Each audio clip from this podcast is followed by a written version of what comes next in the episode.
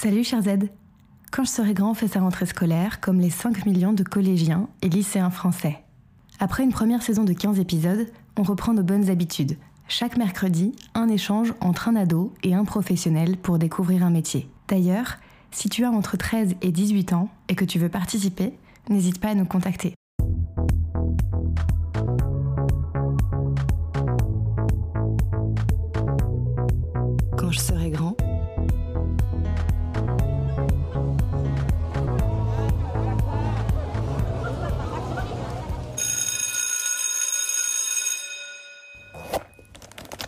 Les Français sont accros au manga, ces BD en noir et blanc qui se lisent de droite à gauche. Notre pays est le deuxième consommateur au monde, derrière le Japon, d'où est originaire ce format de livre né à la fin du 19e siècle. Andrew est un lecteur assidu. Alors qu'il vient de rentrer en seconde, il s'imagine bien mangaka. D'ailleurs, il a déjà inventé quelques histoires et dessiné des planches, le terme technique pour désigner une page. Dans cet épisode, il interroge Christophe, auteur de la série manga Tintaren, parue aux éditions Glénat en 2018. Après quatre tomes, il se consacre à un nouveau projet intitulé Windfighters. Un échange entre deux passionnés que je vous laisse découvrir tout de suite. Je suis sûr qu'on va vivre des aventures fantastiques. Eh bien bonjour, bonjour jeune homme. Bonjour, euh, je m'appelle Andrew et euh, je vais vous poser quelques questions sur euh, votre métier du coup. Eh bien enchanté Andrew, je, je suis prêt à répondre à tes questions. Donc pour commencer, pourquoi vous avez choisi de faire ce métier? Euh, eh bien en fait je dessine depuis toujours donc j'ai pas vraiment choisi ce métier. Je l'ai euh, ça a été naturel pour moi de passer du, du rêve à la réalité en, en, vivant du dessin et du manga. J'ai toujours dessiné donc euh, depuis tout petit. Voilà c'est une passion qui s'est transformée en métier. J'ai pas vraiment réfléchi hein, c'était au fond de mon cœur et, et j'ai foncé quoi. J'y suis allé. D'accord. Quel a été euh, votre parcours? Eh bien, j'ai eu un bac ES et puis après, donc après le lycée, je suis allé à l'école des beaux-arts d'Angoulême pendant un an. Donc une école de dessin, euh, bande dessinée. Mais bon, c'était une grosse déception pour moi au final. J'ai pas trouvé l'enseignement que j'attendais, mais j'ai quand même eu euh, la chance de rencontrer pas mal de jeunes qui avaient un niveau, euh, un niveau de dingue en fait. Donc ça m'a beaucoup poussé. Et puis après ça, les petits aléas de la vie m'ont amené à faire un métier entre guillemets classique donc j'ai été euh, agent des impôts à Paris pendant trois ans.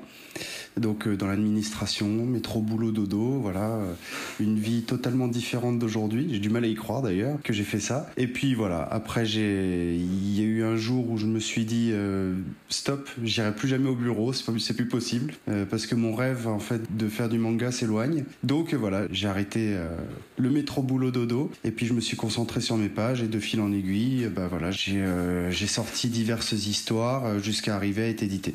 Qu'est-ce qui vous motive euh, à continuer du coup?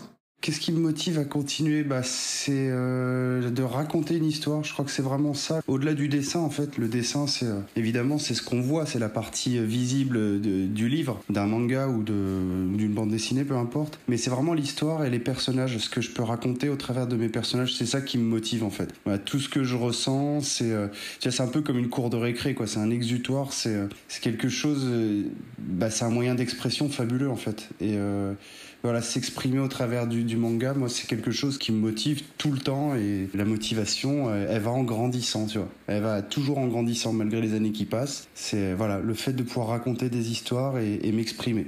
Donc, euh, comment euh, s'organisent vos journées? Euh, très classique hein, au final. Euh, bon, même si c'est pas un métier classique, on peut se cadrer de manière classique. C'est très très important. Donc je travaille le matin à partir de 8h, 9h, ça dépend. En fait, ça va dépendre de l'heure à laquelle je me suis couché. Parce que des fois, le travail m'emmène jusque tard dans la nuit et donc j'ai besoin d'un peu de repos. Mais sinon, non, non, c'est très classique. Je travaille le matin, j'ai ma petite pause à midi, je renchaîne l'après-midi. En général, en fin d'après-midi, genre à cette heure-là, parce que là il est 18h, et qu'il fait beau, en général, je vais faire du sport. J'ai besoin tous les jours de faire du sport, courir euh, faire de la muscule, etc. Ça fait du bien parce que sinon, en fait, on est toujours assis, tu vois, toujours assis, penché sur sa feuille ou là, en l'occurrence, sur sa tablette. Et j'ai vraiment besoin de ça, quoi. Le sport, ça fait du bien physiquement et mentalement, ça donne beaucoup d'idées. À chaque fois, ça me rafraîchit les idées aussi. Et quand je reviens à ma table de travail, je suis, euh, bah, je suis au taquet, quoi. Donc, euh, donc voilà, globalement, je me suis trouvé un rythme assez classique et finalement, c'est le rythme qui fonctionne le mieux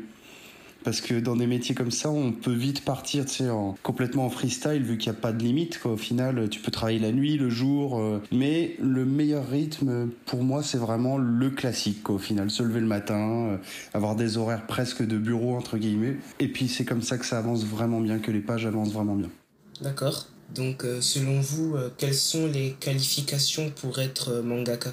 En un, faut aimer raconter des histoires. En deux, aimer dessiner vraiment parce que c'est quand même beaucoup beaucoup de dessins. Je, je sais pas si t'as déjà tenté de faire des mangas ou si tu t'y es mis un petit peu, mais c'est beaucoup beaucoup de dessins. Donc euh, c'est quand même des formats de 200 pages. Donc ça, il faut y penser aussi. Puis après voilà, euh, moi je pense que le plus important c'est de s'amuser toujours et euh, comment dirais-je, être authentique. Vraiment être ce que tu es toi, pas copier les autres. Voilà, avec tes qualités, tes défauts, exprimer ce que tu veux exprimer, dessiner de la manière dont tu as envie de dessiner, et c'est en te faisant plaisir que tu vas bien avancer.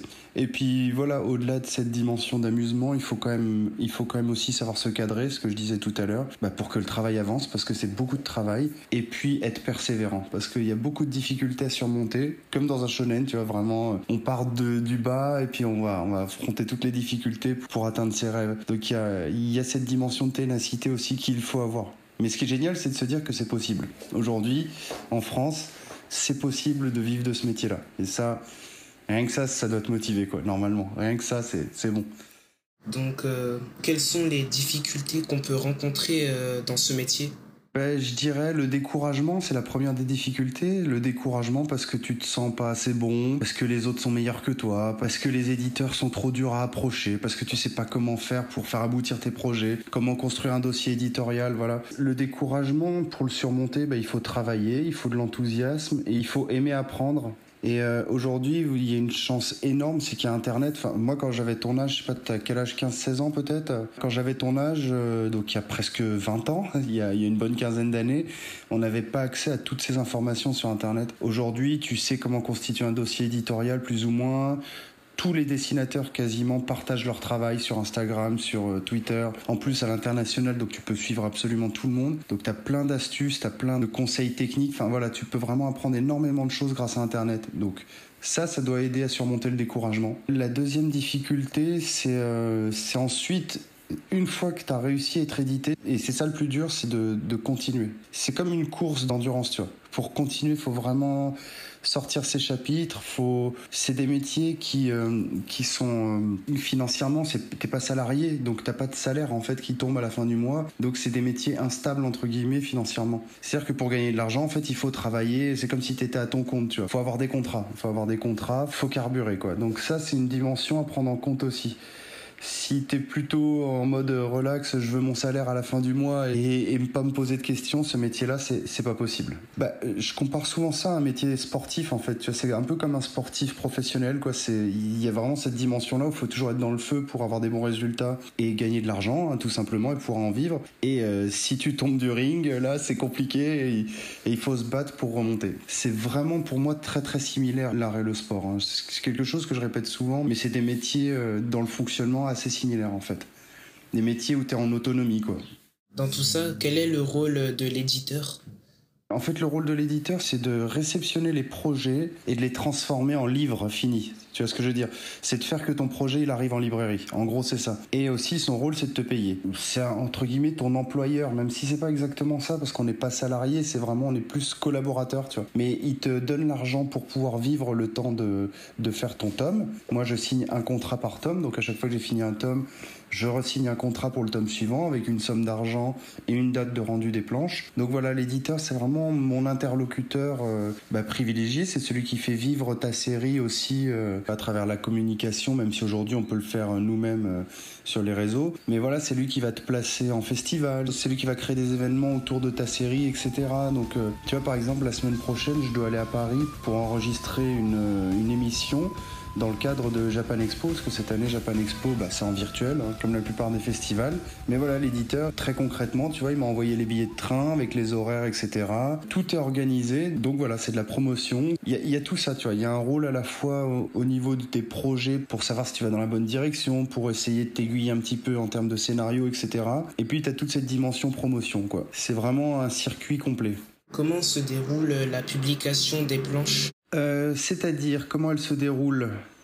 Parce que ça, après, c'est plus mon métier, c'est l'imprimeur en fait. Globalement, c'est euh, l'éditeur qui, euh, qui transmet les planches finies. Donc on doit déjà valider les planches finies euh, sur PDF en fait à l'ordi. Hein, tu, tu relis en fait le tome en version PDF et ensuite c'est transmis à un imprimeur qui est situé je ne sais plus où. Enfin c'est écrit à la fin des livres. Si tu regardes à chaque fois la dernière page des mangas, t'as écrit imprimé à, euh, à telle date et à tel endroit. Donc euh, mais tout ça après c'est vraiment plus du tout dans mon métier. Tu vois c'est l'imprimeur, ensuite le distributeur qui transmet tout ça aux librairies, aux espaces culturels, etc. aux grandes surfaces. Donc, euh, vous travaillez combien d'heures par semaine environ? Probablement une soixantaine, voire plus. Après, tu vois, moi, je compte pas en heures, mais je compte en termes de pages, en fait. Je préfère me dire, je travaille tant de pages par semaine, en fait. Donc, les heures, à la limite, euh, je sais pas, ça peut varier, mais j'aime bien qu'à la fin de la semaine, il y ait genre 8 ou 10 pages de terminé. Tu vois, c'est plutôt comme ça que je compte. Mais ce qui est sûr, c'est que c'est un travail où on a plus d'heures, entre guillemets, que, qu'un travail classique. On n'est pas à 35 heures par semaine, par exemple. C'est pas le même cadre du tout, tu vois. Et puis finalement, euh, moi, je considère pas ça comme des heures de travail, en fait. C'est des heures où je fais mes pages, où je fais avancer mon œuvre et je compte pas mon temps, tu vois. Mais oui, c'est plus d'heures qu'un métier classique, ça c'est sûr. D'accord. Donc, euh, vous trouvez que vous avez beaucoup de restrictions ou que vous pouvez laisser libre cours à votre imagination? Plus j'avance et plus je suis libre en fait. Plus j'ai entre guillemets fait mes preuves, c'est-à-dire que j'ai de l'expérience de plus en plus, parce que j'ai déjà fait une série euh, chez Glénat, là j'en suis, qui s'appelle Tintaron. Tintaron, un manga des éditions Glénat. Là, j'en suis à ma deuxième qui s'appelle Wind Fighters. Et au début, c'est vrai que quand j'ai démarré, j'étais assez cadré. Puis en, même temps, moi, j'avais beaucoup besoin de demander euh, est-ce que c'est bien, est-ce que ça va? Enfin, voilà, tu sais, quand t'as pas d'expérience, t'as l'impression d'être super maladroit et, euh, et, tu veux tellement faire les choses bien que tu te prends la tête, mais de ouf, quoi, en fait. Et au final, voilà, maintenant le temps a passé. J'en suis bah, au, troisième tome, presque fini de ma deuxième série chez Glénat. Donc, euh, on se connaît bien, l'éditeur et moi. Puis, disons que j'ai pris un petit peu. Bah, j'ai pris les devants quoi. Maintenant, je suis plus libre et j'impose un petit peu mes choix, etc. Même si mon éditeur a toujours un droit de regard, mais il me laisse beaucoup plus libre aussi. Euh. globalement, il surveille pas tous les textes, toutes les cases. Tu vois ce que je veux dire Il sait globalement où va l'histoire. Et après, je, fais ce que je veux quoi. Je je, passe mes journées en autonomie à travailler, et puis, euh, et puis voilà, quoi, on, a moins, il y a moins de suivi, si tu veux. Le suivi est moins régulier et tout, parce que bah voilà, je suis un grand garçon maintenant, donc c'est pour ça, tout simplement. Mais c'est comme dans tous les métiers. Hein. Quand tu as de l'expérience, tu es plus autonome, et, puis tu peux aller de l'avant plus, plus facilement. Quel matériel vous pourriez conseiller euh, pour débuter le dessin quand on n'a pas beaucoup de budget? Ah, bah, quand t'as pas beaucoup de budget, tu sais, euh, le matériel scolaire, c'est-à-dire des, des, feuilles A4, euh, des crayons de papier, des feutres noirs pour l'ancrage, c'est très bien. Après, euh, comme c'est du manga, bah, il faut quand même avoir un trait manga, donc la plume, c'est essentiel. Tu peux trouver des plumes pas chères aujourd'hui, ça se trouve assez facilement. Mais j'ai envie de dire encore une fois, le matériel de base, enfin regarde, tu vois, moi, moi pour mes storyboards par exemple, c'est-à-dire la version croquis de l'histoire, tu vois, c'est toujours des feuilles à 4 avec des stylos, stylo bic. Donc euh, rien qu'avec ça déjà, tu peux commencer à raconter une histoire. Et puis après, euh, au niveau du matériel, il faut pas te restreindre en fait. Moi j'ai testé vraiment tous les matériaux et même actuellement, tu vois, depuis quelques mois, je suis passé. C'est pour ça que je regarde vers le bas parce que j'ai ma tablette en fait sous les yeux. Je suis passé en en full numérique, c'est-à-dire que j'ai abandonné le papier et je suis sur tablette maintenant, sur un logiciel dédié, etc. Mais avant ça, j'ai fait plein de pages en papier à la plume, j'ai testé avant ça le pinceau, avant ça les feutres. Euh, voilà, essaye d'être curieux de tout, regarde sur internet, matériel, manga, etc. Regarde des tutoriels. Mais dis-toi que déjà de base, avec euh, le matériel scolaire classique, tu peux déjà raconter, euh, tout simplement raconter une histoire, euh, écrire, dessiner des ébauches de cases, voilà, dessiner des croquis, des, recherches de personnages, voilà. Et plus tu vas tester de matériel différent, plus tu vas trouver celui que tu préfères, celui qui est le mieux adapté à ta manière de raconter des histoires, et tu n'auras pas à te prendre la tête à, savoir qui utilise quoi. Non, c'est ce qui te convient à toi, et basta. En fait, il faut pas se restreindre, c'est ça que je veux te dire. Faut pas se restreindre, faut essayer de tout tester, quoi, vraiment. Pas s'imposer de limites. D'accord. Donc, euh, est-ce que vous trouvez que votre travail est lassant avec le temps? Bon, alors comme dans tous les métiers, encore une fois, il y a des jours avec, il y a des jours sans. On va pas se cacher, hein. on va pas se leurrer. Il y a des jours où tu as une énergie de dingue, où tu te sens le meilleur du monde, où, tu sais que tu, te dis putain, je suis trop fort, je suis un génie, quoi. Et il y a des jours où ça va pas du tout. Il y a, il y a rien qui va, mais bon pour, pour lutter contre ces hauts et ces bas, tu vois, il faut vraiment de la discipline et se cadrer dans les horaires. Donc à partir de là, est-ce que c'est lassant? Euh, Bah euh, pour moi non, parce que c'est ce que j'ai vraiment voulu et j'ai traversé beaucoup de difficultés pour l'avoir. Donc en fait, euh, quand je me lasse entre guillemets, je me rappelle un petit peu des galères que j'ai traversées et ça me redonne de l'énergie pour aller de l'avant, quoi. Tu vois, vraiment, euh, je me dis non mais c'est pas possible de me lasser quoi. Là c'est, allez, mets-toi un coup de pied au, mets-toi un coup de pied aux fesses et puis vas-y quoi. Donc euh, la lassitude, euh, non, je, elle, reste jamais très longtemps. Ça peut arriver effectivement d'avoir des petits coups de mou, mais non non, elle reste jamais très longtemps. Je suis toujours pressé en fait de faire la page suivante et de faire avancer l'histoire. D'accord. Est-ce que vous auriez des conseils pour progresser en dessin? Eh bien, de dessiner, tout simplement on est tous logés à la même enseigne, Andrew. C'est-à-dire qu'on est tous à chaque fois devant une feuille blanche. Il n'y a pas de mystère, il n'y a pas de miracle. il faut pratiquer, pratiquer, pratiquer, et on apprend tout au long de notre vie. Donc tu vois, moi je suis comme toi, j'ai quelques années de plus et donc euh, quelques années de pratique en plus, mais je suis pareil, toujours à me dire comment je pourrais faire ça mieux, comment, comment représenter ça, qu'est-ce que je pourrais faire de nouveau, euh, essayer de sortir un peu de ma zone de confort. Voilà, les, les décors, les, les, véhicules, je sais pas, tu vois, des designs de personnages, voilà, des situations. Il y a toujours un truc qui va te faire sortir de ta zone de confort et qui va te faire progresser en dessin. Et sinon, basiquement, pour euh, vraiment apprendre à dessiner, pour acquérir en tout cas une bonne base, il faut faire du dessin d'observation. Donc dessin d'observation, bah, tu prends un carnet de croquis et puis tu sors, tu te promènes ou tu restes chez toi euh, et tu dessines tout ce qui passe sous tes yeux. Mais tu essaies de le représenter tel que tu le vois et pas tel que, tel que ce serait dans une case de manga ou de BD, tu vois. C'est vraiment du dessin académique, du dessin sérieux, entre guillemets. Et ça, ça te fait progresser de ouf. Bah, parce que ça te donne une rigueur, ça t'apprend euh, la perspective, ça t'apprend les proportions, les attitudes, ce genre de choses. Enfin bref, c'est de la pratique qui fait que tu vas apprendre plein de choses euh, et tu le sentiras vraiment rapidement en fait. Rapidement dans ta main, dans ton œil, il y a quelque chose qui se passe et qui fait que tu progresses en dessin. Et ça, ça coûte rien, tu vois. Un petit carnet euh, tout simple, un stylo et hop, c'est parti. D'accord. Donc euh, voilà, c'est tout euh, pour moi. Eh ben, j'ai été ravi de répondre à tes questions en espérant que ça puisse être utile. Oui, merci. Mais de rien. Merci, c'était très intéressant.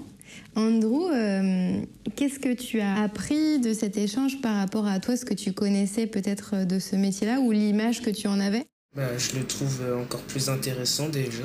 Et euh, ça m'a permis déjà de voir euh, au niveau des études qu'est-ce qu'il fallait faire pour arriver à ce métier. Et aussi comment progresser bah, en dessin justement. Toi, t'en fais beaucoup du dessin? Tu peux nous raconter un petit peu? J'ai toujours dessiné moi aussi. Ça fait depuis la primaire que je dessine. Après, vers la cinquième, j'ai commencé vraiment sérieusement à dessiner. Et c'est à partir de là que j'ai commencé à avoir euh, plus de matériel et plus de moyens pour euh, travailler dessus. T'as déjà écrit des histoires? Euh, Oui, j'ai déjà essayé d'en écrire quelques-unes. Et qu'est-ce qui est le plus difficile pour toi? Pour moi, le plus difficile, c'était refaire les planches en grand. C'était le plus compliqué. Ça, c'est parce que tu fais des storyboards trop détaillés. Et si tu fais des, croquis trop détaillés, après, c'est galère pour repasser euh, sur le grand format. Quand on fait des croquis juste pour raconter une histoire, pour faire un storyboard, il, il faut pas bien dessiner. faut que ce soit vite lâché et le beau dessin, il doit venir sur la planche finale. Donc ça, c'est aussi une gymnastique à acquérir. Faut, faut pas chercher à bien dessiner tout de suite. Faut vraiment euh, placer les traits principaux, les idées. Et cette difficulté-là, du coup, elle disparaîtra en fait. La difficulté que tu ressens à bien redessiner en grand. D'accord. Pour terminer, peut-être, euh, qu'est-ce que vous conseilleriez à Andrew, là tout de suite, qui est encore euh, qu'en troisième, c'est ça Là, tu viens de passer ton brevet. Donc ensuite, c'est le lycée euh, classique. Vous, vous disiez tout à l'heure que les beaux-arts, ça n'avait pas été forcément la réponse à vos attentes. Est-ce que vous le conseilleriez quand même à Andrew ou de faire autre chose? Alors, euh, bon, déjà de, réussir son lycée, déjà, parce que c'est quand même très très important. Hein. C'est classique de dire ça, mais quand même, euh, voilà, le lycée c'est bien, c'est important d'acquérir cette base avec le bac, base euh, générale, enfin voilà, qui pourra de toute façon te servir par la suite. Et après, tous les jeunes qui me posent des questions, je leur conseille quand même d'essayer d'aller en école d'art, parce que faute de mieux, bah, c'est toujours ça de prix. C'est quand même une école où on est censé dessiner, mais disons qu'il faut pas trop en attendre. En fait, c'est ça l'erreur qu'on fait souvent, c'est d'avoir trop d'attentes, de projeter trop d'attentes sur autre chose, sur d'autres gens, sur. Euh, alors que c'est des métiers hyper solitaires entre guillemets où, euh, où finalement personne te tient par la main et où c'est toi qui as la réponse à toutes tes questions, c'est toi qui as la solution à tous tes problèmes. Et ça, aucune école peut te l'apprendre. Tu vois, c'est pas un diplôme euh, accroché euh, au mur devant toi qui te fera avoir des contrats éditoriaux, clairement. Donc, euh, le conseil, c'est d'aller au lycée. Et après, si tu es dans le vague, et eh ben, tente une école d'art. Vois s'il y en a qui sont spécialisés manga. Je sais qu'il y en a une à Toulouse. Apparemment, elle est pas mal. Le IMA, ça s'appelle. Mais sinon, tu vois, moi, j'ai pas de diplôme d'école d'art, j'ai rien du tout. La plupart de mes collègues non plus. Donc, ce que je veux dire, c'est que si tu réussis pas à aller en école d'art ni rien, ça, ne t'empêche pas du tout d'être mangaka parce que bah, parce que c'est avant tout ce que tu seras capable de raconter toi. Mais euh, mais voilà, encore une fois, une école d'art, ça peut être une option intéressante pour ne serait-ce qu'un an ou deux. Moi, je sais que ça m'a quand même apporté pas mal de choses. C'est pas les profs qui m'ont apporté, c'est vraiment plus les élèves en fait. C'est vraiment ce côté-là. Puis c'est le fait de sortir de chez moi, de vivre seul euh, dans une nouvelle ville à 300 km de chez moi. Enfin, tu vois, c'était un sacré apprentissage de vie, quoi. Donc euh, donc voilà la vie n'est pas tracée à l'avance, c'est une aventure, faut la tenter, faut pas trop te prendre la tête. Va là où, où t'es attiré, quoi. Là où ça te plaît, en fait, tout simplement.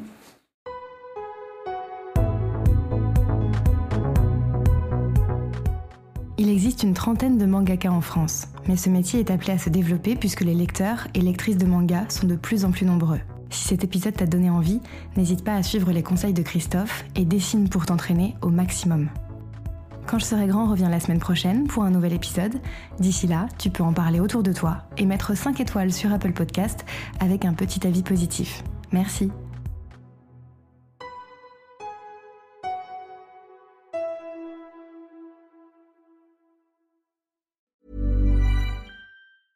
Normally, being a little extra might be a bit much, but not when it comes to healthcare. That's why United Healthcare's Health Protector Guard fixed indemnity insurance plans, underwritten by Golden Rule Insurance Company, supplement your primary plan so you manage out of pocket costs. Learn more at uh1.com.